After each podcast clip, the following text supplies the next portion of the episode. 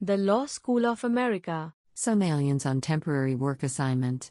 When a person temporarily works outside their country of origin, the person may be covered under two different countries' social security programs for the same work. In order to relieve a person of double taxation, certain countries and the United States have entered into tax treaties, known as totalization agreements.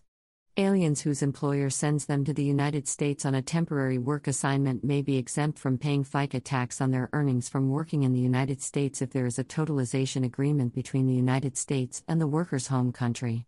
Countries who have such a tax treaty with the United States include Australia, Austria, Belgium, Canada, Chile, Czech Republic, Denmark, Finland, France, Germany, Greece, Hungary, Ireland, Japan, Luxembourg, Netherlands, Norway, Poland, Portugal, Slovakia, South Korea, Spain, Sweden, Switzerland, and United Kingdom.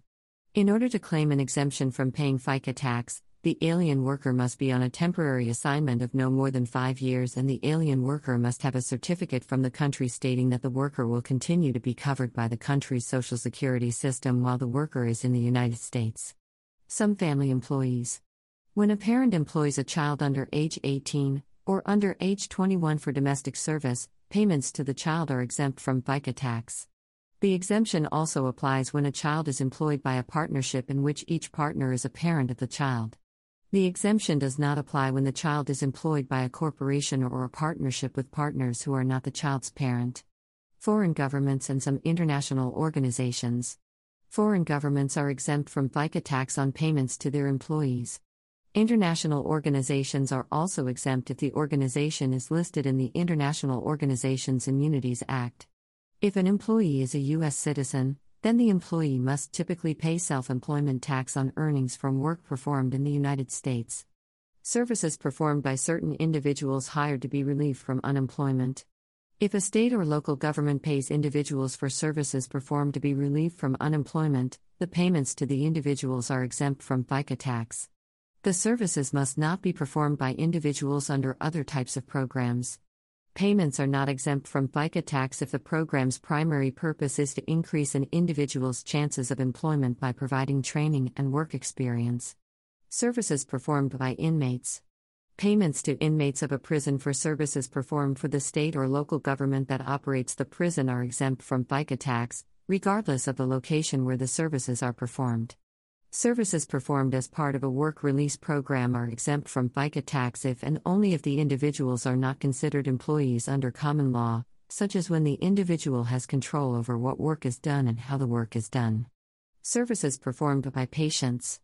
Payments to patients of an institution for services performed for the state or local government that operates the institution are exempt from FICA tax. Services performed by patients as part of an institution's rehabilitative program or therapeutic program are exempt from FICA tax. Certain emergency workers. If a state or local government's employees were hired on a temporary basis in response to a specific unforeseen fire, storm, snow, earthquake, flood, or a similar emergency, and the employee is not intended to become a permanent employee, then payments to that employee are exempt from FICA tax. In order to qualify for the exemption from FICA tax, the employee must have been hired to work temporarily in connection with an unforeseen emergency, such as an individual temporarily hired to battle a major forest fire, to respond to a volcano eruption, or to help people affected by a severe earthquake or flood. Regular long-term police employees and regular long-term fire employees do not qualify under this particular exemption from FICA tax.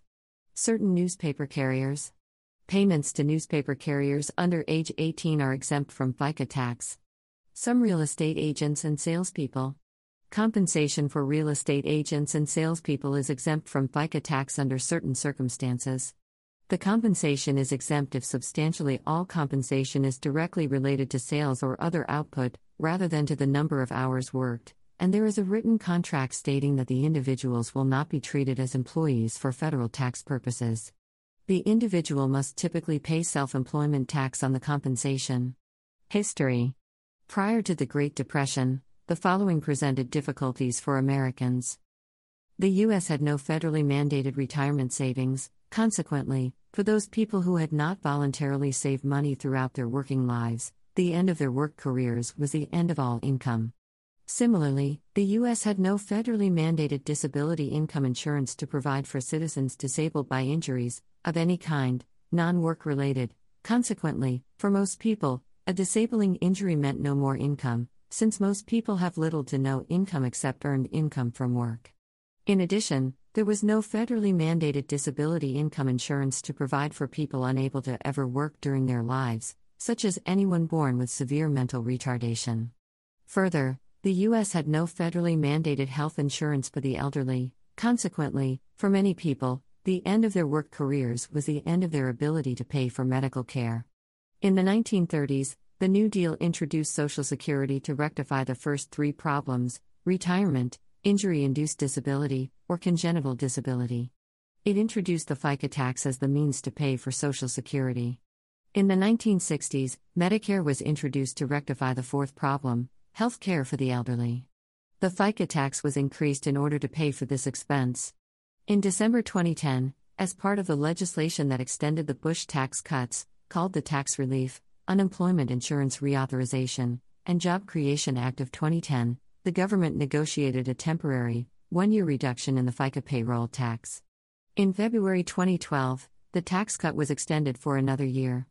Under FICA, the payroll tax applies to wages, defined by the Act as remuneration for employment. In twenty fourteen, the Supreme Court unanimously held in United States v. Quality Stores Incorporated that severance pay is taxable wages for FICA purposes. In August twenty twenty, President Donald Trump signed an executive order to temporarily suspend collection of the tax from September to December twenty twenty. Critics fear this move will lead to more underfunding of the Social Security Trust Fund and Medicare Trust Fund. Criticism. The Social Security component of the FICA tax is regressive. That is, the effective tax rate regresses, or decreases, as income increases beyond the compensation limit or wage-based limit amount. The Social Security component is a flat tax for wage levels under the Social Security wage base. Because no tax is owed on wages above the wage-based limit amount, the total tax rate declines as wages increase beyond that limit.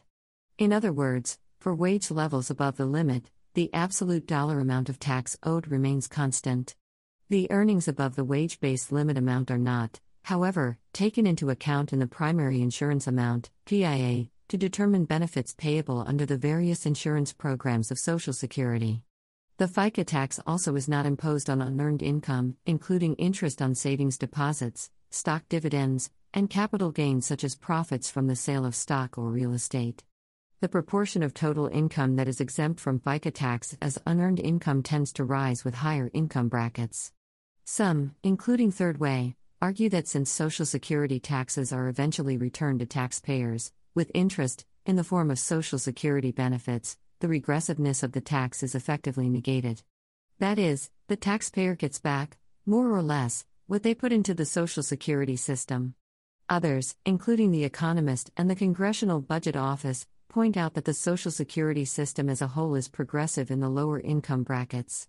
Individuals with lower lifetime average wages receive a larger benefit, as both a percentage of their lifetime average wage income and a percentage of Social Security taxes paid, than do individuals with higher lifetime average wages, but for some lower earners, shorter lifetimes may negate the benefits. The Law School of America. The content used in the podcast is licensed by the Wikimedia Foundation Incorporated under a Creative Commons Attribution, Share Alike license.